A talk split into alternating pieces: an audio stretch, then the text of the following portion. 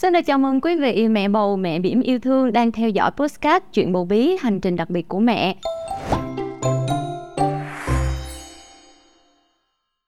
Và phải nói là trong những tập podcast như thế này thì chúng ta có rất là nhiều những câu chuyện thú vị xoay quanh hành trình làm mẹ để có thể là chia sẻ, nói nhỏ cho nhau nghe. Nói to thì cũng được nha, mình thường xuyên theo dõi thì mình sẽ bỏ túi được rất là nhiều những bí kíp đến từ những tập podcast này ạ. À. Và lời đầu tiên thì Kiều Khanh rất muốn gửi lời cảm ơn đến Fast Baby vì đã đồng hành cùng với podcast này. À, Fast Baby mang đến chúng ta rất nhiều những sự lựa chọn, đem đến sự hỗ trợ tốt hơn cho các mẹ bầu, mẹ bỉm trong quá trình làm mẹ. Và chúng ta cũng có thể là theo dõi thêm về các sản phẩm của Fast Baby tại website Fast Baby Việt Nam. Và ngoài ra thì có thể theo dõi podcast trên các nền tảng khác nhau như YouTube hoặc là fanpage hoặc là TikTok của Fast Baby Việt Nam mọi người nhé.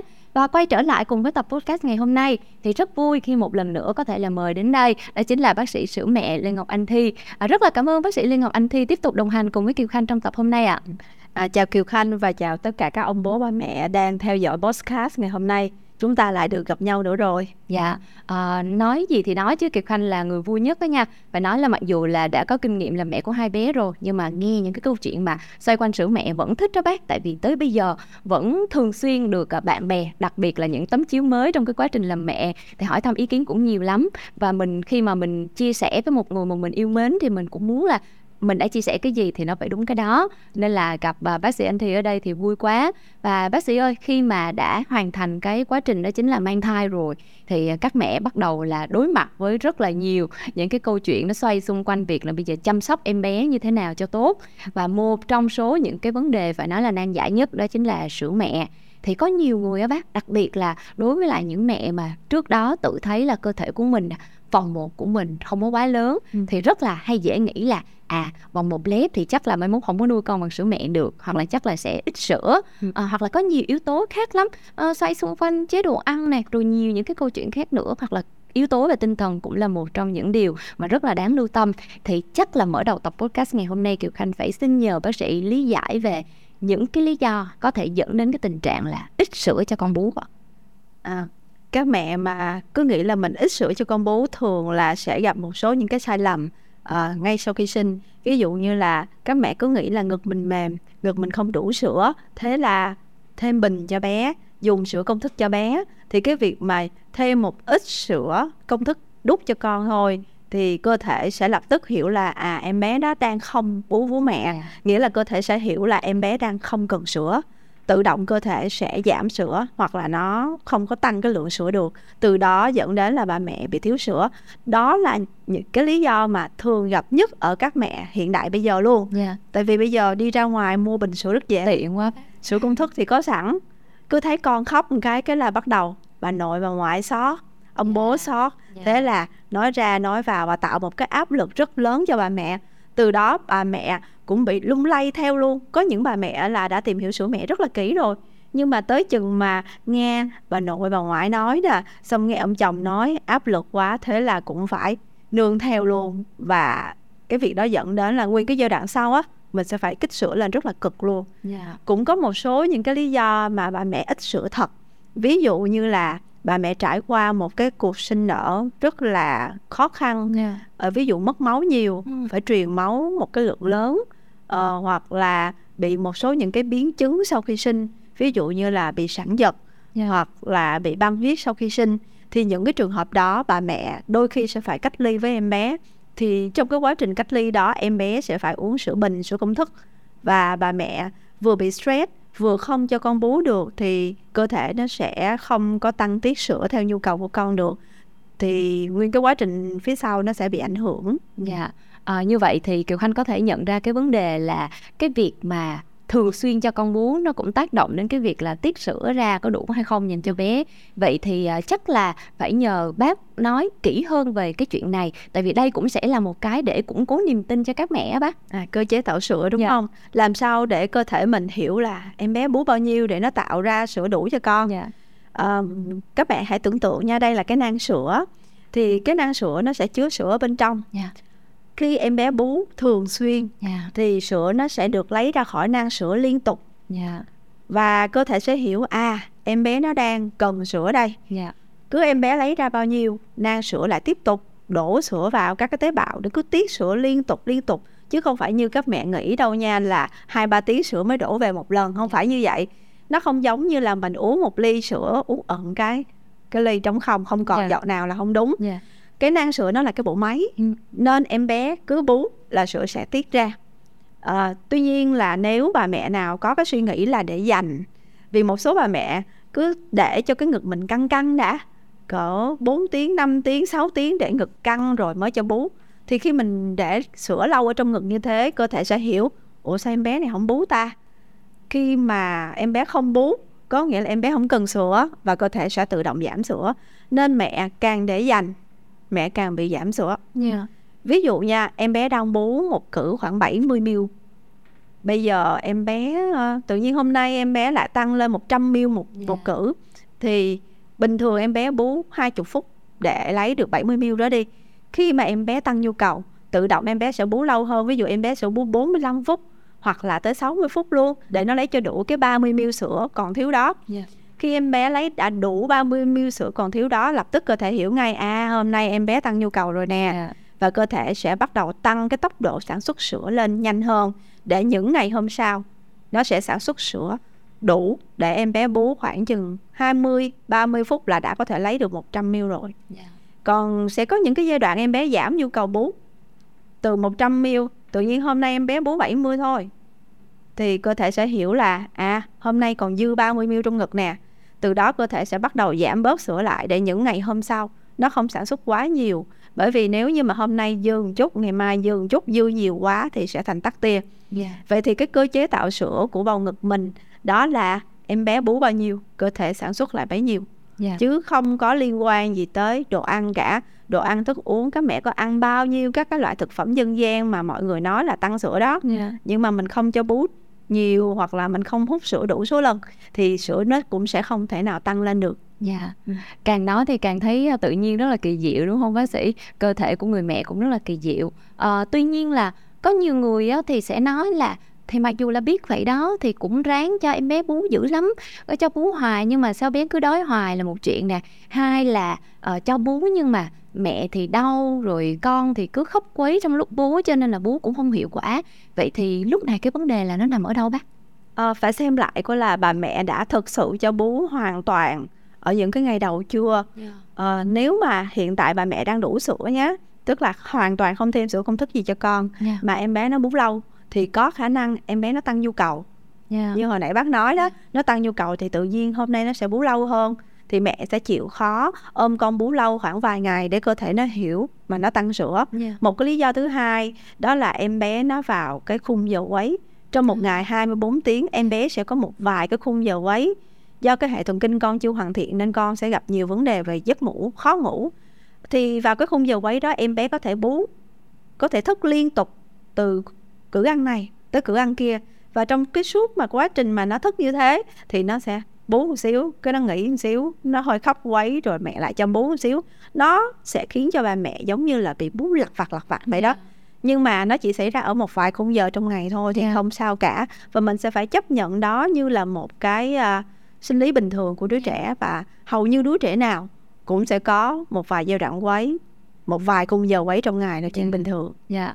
Và không biết là đâu đó nó có nằm ở cái khúc là ờ, đặc biệt là đối với những mẹ mà là mẹ lần đầu á bác thì tại vì bây giờ cũng không biết là ừ, nằm ngồi rồi cho bú như thế nào cho con thoải mái mà chưa kể là cho mình cũng thoải mái nữa không bác?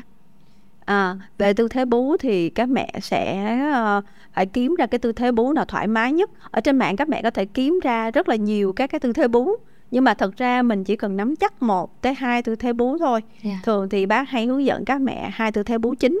Một là tư thế bú cổ điển bình thường với lại một cái tư thế là tư thế bú nằm cho nó sướng. Dạ. Vì Rồi. Cái này là có vẻ như là Kiều Khanh cũng gãi đúng chỗ ngứa rồi nè Hồi xưa mình cũng ngứa khúc này dữ lắm Nhưng mà lúc đó cũng hơi bỡ ngỡ đó Cho nên là lúc đó là mới follow rất là sát sao uh, fanpage của bác sĩ Anh Thi đây Thì chắc là ngày hôm nay thì sẽ nhờ bác sĩ Anh Thi hướng dẫn luôn cho các mẹ Về vấn đề là bây giờ có một cái tư thế cho bú như thế nào Thật sự mà thoải mái cả mẹ lẫn con luôn Ờ, bác sẽ nói qua ờ, những cái nguyên tắc chính để mà các mẹ có được một cái tư thế bú đúng và thoải mái nhất nhé. Dạ.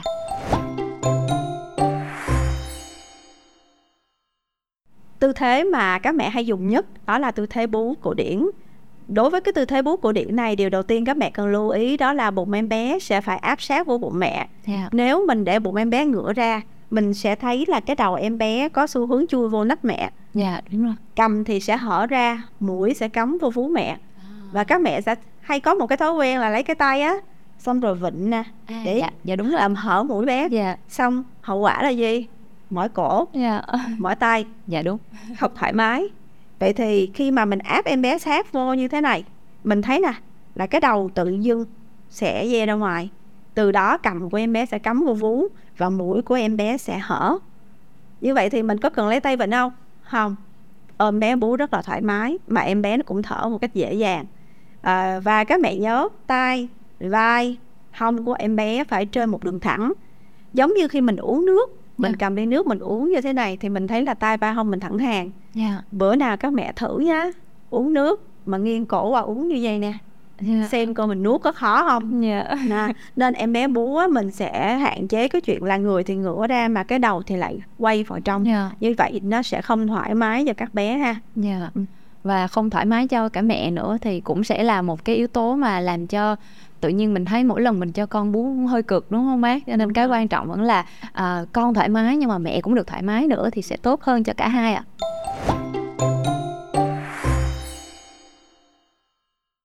Dạ, quả thật thì à, tư thế cho bú cũng rất là quan trọng nữa, nó cũng ảnh hưởng ít nhiều đến cái việc là mẹ có cảm thấy thoải mái hay không để cũng à, à có tác động tốt hơn cho quá trình là tiết sữa đủ cho bé.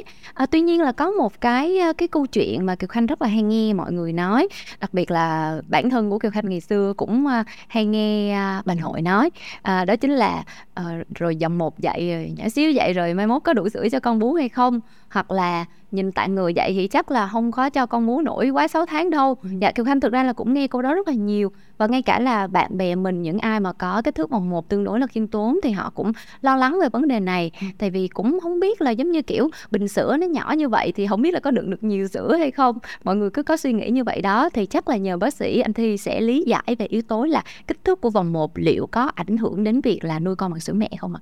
à, ờ, bầu ngực to hay nhỏ giữa các bà mẹ thì sẽ khác nhau ở cái mô mỡ Dạ. có nghĩa là mô vú nào mà nó có mô nhiều mô mỡ kèm theo thì cái bầu ngực đó nó sẽ to hơn chứ nó sẽ không ảnh hưởng đến các cái ống tuyến sữa Ờ, với những cái bầu ngực nhỏ thì theo kinh nghiệm của bác là có thể em bé nó sẽ bú hơi nhiều lần hơn một tí xíu Dạ. Ờ, do cái sức chứa của nó có thể là hơi nhỏ hơn nhưng mà cũng không hoàn toàn như thế. Có những bà mẹ bầu ngực rất to. Dạ. nhưng mà cái sức chứa lại không nhiều bằng một cái bà mẹ có bầu ngực hơi nhỏ hơn. Và cái sức chứa nó sẽ khác nó không có đồng nghĩa với lại cái độ to của cái bầu ngực đâu. Ờ, tóm lại là nếu mà thực sự mà mình có một cái bầu ngực hơi nhỏ mình cứ tự tin ôm con bú thì cơ thể nó sẽ hiểu để nó tạo sữa theo cái cơ chế mà bác vừa nói hôm nãy. Dạ. Ờ, bác cũng đã có nhiều kinh nghiệm trong ờ, việc hướng dẫn bú ở các bà mẹ ngực màn hình phẳng luôn. Dạ. nhưng mà sau khi mà mang thai xong và bắt đầu ôm con bú nhiều là tự động cái ngực màn hình phẳng đó trở nên đẹp hơn rất là nhiều. Dạ. và vẫn tiếp đủ sữa cho con chứ không hề là ít sữa như là mọi người vẫn nói. Ừ. và có những bà mẹ mặt ngực màn hình phẳng hút sữa được cả lít một ngày. Nên mình đừng nghĩ là ngực mình nhỏ thì mình sẽ không đủ sữa cho con nha. Dạ, À, nói đến đây á, thì à, chắc là các mẹ cũng sẽ cảm thấy tự tin hơn ha. Đặc biệt là các mẹ mà đang chuẩn bị mang thai nè hoặc là cũng đang trong giai đoạn là bầu bí rồi chuẩn bị à, chờ đón con mình chào đời mà có vòng một thì cũng hơi khiêm tốn một tí xíu thì mình có thể là tự tin lên. À, nói nào ngay chứ Kiều Khanh cũng là một nhân chứng đối với sĩ anh Thi tại vì thực ra thì vòng một không phải là cái điểm mà Kiều Khanh quá tự tin ở trên cơ thể của mình. Tuy nhiên là nuôi cả hai bạn bằng sữa mẹ hoàn toàn ít nhất trong 12 tháng đầu à, nó không là vấn đề gì cả. Cho nên là các mẹ ơi mình tự tin lên. Cái quan trọng á là mình là nắm bắt được những cái yếu tố nào thật sự cần thiết. Ví dụ như là tư thế bú đúng nè rồi có rất là nhiều những cái câu chuyện xoay xung quanh việc nuôi con bằng sữa mẹ mà bác sĩ anh Thi sẽ hướng dẫn tiếp cho chúng ta nha. Và quay trở lại cùng với lại câu chuyện mà nuôi con bằng sữa mẹ á, thì trong cái số những cái bài học vỡ lòng của việc nuôi con bằng sữa mẹ thì Kiều Khanh thấy là đa số mọi người rất là hay thắc mắc cái yếu tố này. Ngay cả Kiều Khanh cũng rất là thắc mắc các bác đó chính là ví dụ như là mình đang đã và đang điều trị một cái bệnh gì đó đi mà đang phải duy trì dùng thuốc thì lúc này có phải hạn chế cái việc dùng thuốc hay không? Hoặc là nếu đã và đang dùng thuốc trong cái quá trình bầu bí rồi cả nuôi con bằng sữa mẹ nữa thì cái điều này có tác động gì đến em bé hay không? Thì chúng ta sẽ uh, lưu tâm đến cái vấn đề này như thế nào ạ? Thực ra khi mà uh, cho con bú bằng sữa mẹ mình sẽ phải lưu tâm nhiều đến những cái mà bà mẹ đưa vào cơ thể trong đó có thuốc men. Thông thường thì trong suốt cái hành trình mà nuôi con bằng sữa mẹ bà mẹ có thể mắc một số các loại bệnh thông thường ví dụ như là bệnh cảm cúm nè yeah. Dạ. là hay gặp nhất một năm chắc chắn mình sẽ phải bị cảm một vài lần yeah. Dạ. thì những cái bệnh đó mình có thể lựa chọn những cái loại thuốc dùng được cho con bú chứ mình không có cần phải ngưng cho con bú khi mà mình dùng thuốc như thế à, khi mà mình đi khám bệnh mình cứ nói với bác sĩ là bác sĩ ơi em đang cho con bú sữa mẹ vậy thì bác sĩ sẽ kê những cái thuốc nào có thể dùng được trong cái quá trình cho con bú thì những cái loại thuốc đó thông thường một là nó sẽ không có tiết qua sữa nhiều hoặc là nó tiết một cái lượng cực ít thôi nó hầu như rất ít gây ảnh hưởng cho em bé và nếu mình cân đong đo đếm giữa việc lợi ích của chuyện bú mẹ với việc lợi bất lợi khi mà mình ngưng cho con bú luôn khi dùng thuốc thì mình thấy cái cán cân nào cao hơn thì mình sẽ dùng cái mình mình sẽ chọn cái đó yeah. Dạ. ờ, cũng có một số những cái loại thuốc mà nó có tiết qua sữa đó nhưng mà khi em bé bú á, thì cái thuốc đó nó đi qua đường tiêu hóa nó lại không hấp thu vô cơ thể của con ừ. mà cái thuốc đó nó phải đi qua một cái đường khác thì nó mới hấp thu vô cơ thể của con thì vẫn được yeah. Dạ. thì bà mẹ vẫn có thể dùng được nói tóm lại là bà mẹ sẽ nói với bác sĩ là em đang cho con bú sữa mẹ và bác sĩ sẽ giúp bà mẹ lựa chọn có loại thuốc nào phù hợp yeah. Dạ. uh, trong cái quá trình nuôi con bằng sữa mẹ. Dạ. Yeah à, mặc dù là đây cũng là một cái yếu tố rất là đáng lưu tâm tuy nhiên là nó cũng không phải là quá nghiêm trọng giống như là các mẹ trước đây à, có thể nghĩ cho nên là chúng ta chỉ cần là à, mình à, ý thức được là mình đã và đang có phải sử dụng cái loại thuốc nào hay không và cũng như là nhờ sự tham vấn của các chuyên gia các bác sĩ thì hoàn toàn có thể an tâm đúng không ạ và một cái tin vui là hầu hết á, là các cái bệnh thông thường yeah. Dạ. mình đều có thể dùng thuốc được hết yeah. Dạ. ờ, trừ một số những cái bệnh lý rất là đặc biệt ví dụ như là lao hay là những cái uh, hoặc là những bà mẹ có những cái bệnh lý về tuyến giáp uh, tức là những cái bệnh lý rất là đặc biệt thì mình sẽ cân nhắc cái loại thuốc nào dùng được và loại thuốc nào không. Dạ. Yeah nhưng mà cũng liên quan một tí xíu tới cái vấn đề này ví dụ như là nhiều mẹ mà trong cái quá trình mà nuôi con bằng sữa mẹ bác ví dụ như là thích uống trà đậm nè hay là thích uống cà phê tại vì do là đêm phải thức khuya chăm con nên là buổi sáng hay hay trong ngày dễ thấy buồn ngủ bác thì họ cũng thích dùng các loại sản phẩm này thích uống trà đậm nè rồi thích uống cà phê thì nó có ảnh hưởng đến cái quá trình mà mình cho con bú sữa mẹ rồi bé có bị ảnh hưởng gì không ạ? À, trong trà thì và cà phê thì nó sẽ có caffeine. Yeah. Dạ. À, cái thận của em bé nó sẽ chưa thải cái caffeine tốt trong khoảng 6 tháng đầu. Nên bác thường hay khuyên các mẹ là trong 6 tháng đầu á mình không nên dùng cái sản phẩm có caffeine luôn. Yeah. Dạ. À, nếu mà lỡ có thèm quá thì dùng một cái lượng cực ít thôi và quan sát con và nếu mà thấy là con nó vẫn bú ngủ tốt nó vẫn không có bị kích thích thì cái lượng đó có thể chấp nhận được à, và tốt nhất là mình nên đợi đến khoảng sau 6 tháng lúc đó thận của em bé đã hoàn thiện hơn và cái khả năng thải caffeine nó bắt đầu nó tốt rồi yeah. Dạ. thì bà mẹ có thể bắt đầu uống một ít trà và caffeine uh, một ít cà phê vẫn được. Dạ. Yeah rất là hay luôn ạ. À. cảm ơn bác sĩ anh thi rất là nhiều. Và liên quan đến việc là chăm sóc con, nuôi con bằng sữa mẹ, thì nếu như mà chúng ta cần có thêm những cái sự trợ giúp khác từ bên ngoài, ví dụ như máy hút sữa chẳng hạn, thì Fast Baby cũng sẽ đem đến cho chúng ta rất là nhiều những sự lựa chọn. Và đặc biệt là những cái thiết kế tiên tiến của những dòng máy hút sữa mà Fast Baby mang lại có thể là giúp cho các mẹ cảm thấy thoải mái và dễ chịu hơn. Ví dụ như là các dòng máy hút sữa rảnh tay chẳng hạn, với màn hình led nè và các chức năng và các phím điều khiển để giúp cho chúng ta có thể là lựa chọn dễ dàng các cường độ cũng như là tốc độ và lẫn thời gian hút nữa sẽ giúp cho các mẹ cảm thấy thoải mái hơn. Vậy thì nếu như mà chúng ta quan tâm đến những dòng sản phẩm này thì mình có thể tìm hiểu thêm tại website Fast Baby Việt Nam các mẹ nhé.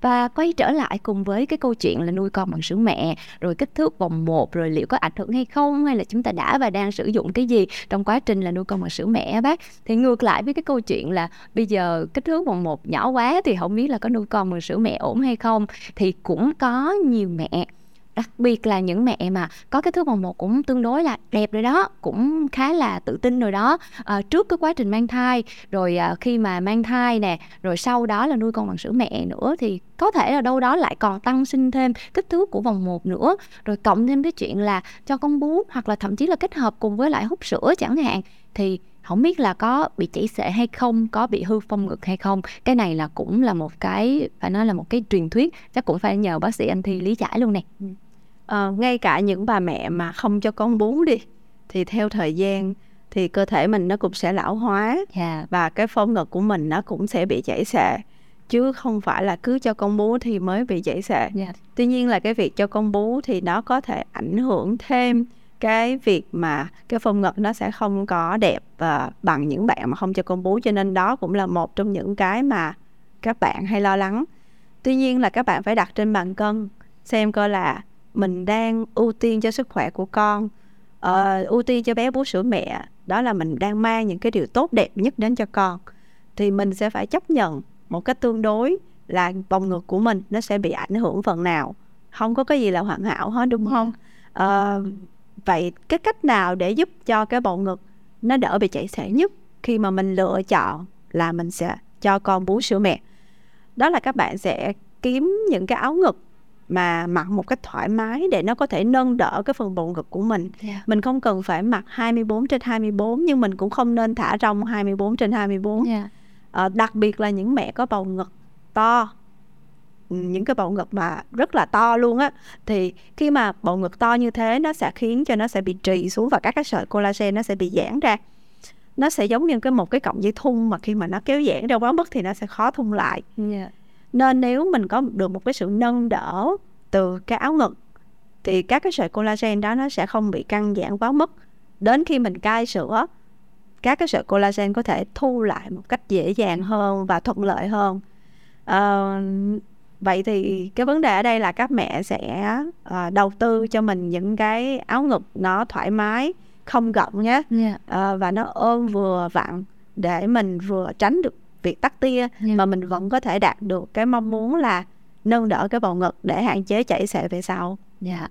à, hay quá ạ. À phải nói là khi mà có thêm lời này của bác sĩ anh thi á, thì kiều khanh à, cảm thấy là uh, bản thân mình nè và ngay cả là những mẹ đang chuẩn bị chờ đón bé yêu chào đời chuẩn bị cho cái hành trình đó chính là nuôi con bằng sữa mẹ. Cái quá trình này thì vất vả ít nhiều rồi. Và nếu như mà chúng ta có thêm động lực có thêm những cái niềm tin và đến từ những lời khuyên có tính chuyên môn từ bác sĩ anh thi như thế này nữa thì kiều khanh tin chắc rằng là nhiều mẹ sẽ hoàn thành cái vai trò của mình một cách uh, ổn định và có niềm tin vào chính mình ha cái quan trọng là làm mẹ thì phải vui đúng không bác ừ. mẹ vui thì em bé sẽ vui ạ à. À, vậy thì mình đã lựa chọn là cái ưu tiên hàng đầu của mình đó chính là em bé đó chính là nuôi con bằng sữa mẹ à, theo cái thời gian thì tùy chọn bản thân mình thấy phù hợp thôi à, tuy nhiên là cũng sẽ có những cái yếu tố liên đới ví dụ như là cái uh, khẩu phần dinh dưỡng hàng ngày nó cũng sẽ chăm sóc cho cả sức khỏe và cả chất lượng sữa mẹ nữa ừ. thì gợi ý của bác sĩ anh thi dành cho chế độ dinh dưỡng dành cho các mẹ biển lúc này như thế nào ạ à? À, thông thường các mẹ mà nuôi con bằng sữa mẹ thì sẽ cần khoảng 500 calo thêm so với lại cái nhu cầu bình thường. Uh, các cái uh, chế độ ăn không, cũng không có gì đặc biệt đâu. Uh, các mẹ vẫn cứ ăn phong phú thoải mái, đừng có kiêng khem quá mức. Bởi vì bác thấy là có những bà mẹ nha uh, bị bắt ăn cơm rất là nhiều. Yeah. Dạ. Mà trong khi là nếu mà ăn cơm nhiều quá thì sao? Thì sẽ dễ tăng cân. Yeah. Dạ. Trong khi là uh, khi mà mình mang thai mình sẽ tích mỡ ở bụng ở dạ. mông ở đùi thì những cái mỡ đó nó sẽ được đem đi nó tạo sữa nếu mà bà mẹ cho con bú sữa mẹ yeah. Dạ. nếu như mà mình chưa có dùng nó hết mà lại đắp thêm một cái lượng uh, mới vào bằng từ tinh bột hoặc là từ móng giò chẳng hạn thì mình sẽ không thể nào mà mình giảm cân được vậy thì mình sẽ ăn uống healthy yeah. Dạ. có nghĩa là ăn ít tinh bột thôi ăn nhiều đạm và rau củ để cho mình có đủ sức khỏe mình không có bị tăng cân quá mức uh, mình sẽ trở về cái vóc dáng đẹp nhanh nhất có thể. Uh, và mình cũng sẽ lưu ý các cái nhóm thực phẩm ví dụ như là tinh bột mình không nhất thiết chỉ mỗi ăn cơm. Ừ. mình có thể ăn các cái nhóm tinh bột khác ví dụ bánh mì yeah. Mì bún phở. Miễn là mình biết những cái nơi mà ờ, người ta chế biến đảm bảo an toàn vệ sinh thực phẩm. Về nhóm rau củ mình vẫn ăn uống thoải mái các loại rau củ kể cả rau sống. Rau sống vẫn ăn được nhé yeah. Dạ. uh, miễn là mình kiếm được cái nguồn rau sống sạch là được. Uh, trái cây vẫn ăn bình thường kể cả trái cây chua. Miễn đừng ăn quá chua. Mình sẽ ăn xen kẽ. Ví dụ hôm nay mình ăn cam ngày mai mình ăn đu đủ. Yeah. Dạ. ngày tới mình ăn táo ngày tới nữa mình ăn bưởi. Chẳng hạn thế. Những cái loại trái cây chua nó sẽ có vitamin C nó sẽ giúp tăng cái sức đề kháng cho bà mẹ ờ, mình không thể nào vì nó chua mà mình loại bỏ trái cây chua ra khỏi thực đơn. Mình miễn mình đừng ăn quá chua. Ờ, một số mẹ ăn quá chua thì sẽ gây uh, đau dạ dày. Hoặc là ăn chua quá thì có thể ảnh hưởng một ít đến cái phân của em bé. Em bé một số em bé nó hơi nhạy cảm. Thì mình ăn mình sẽ chú ý đến cái phân của con xem coi là cái phân của con có bình thường hay không.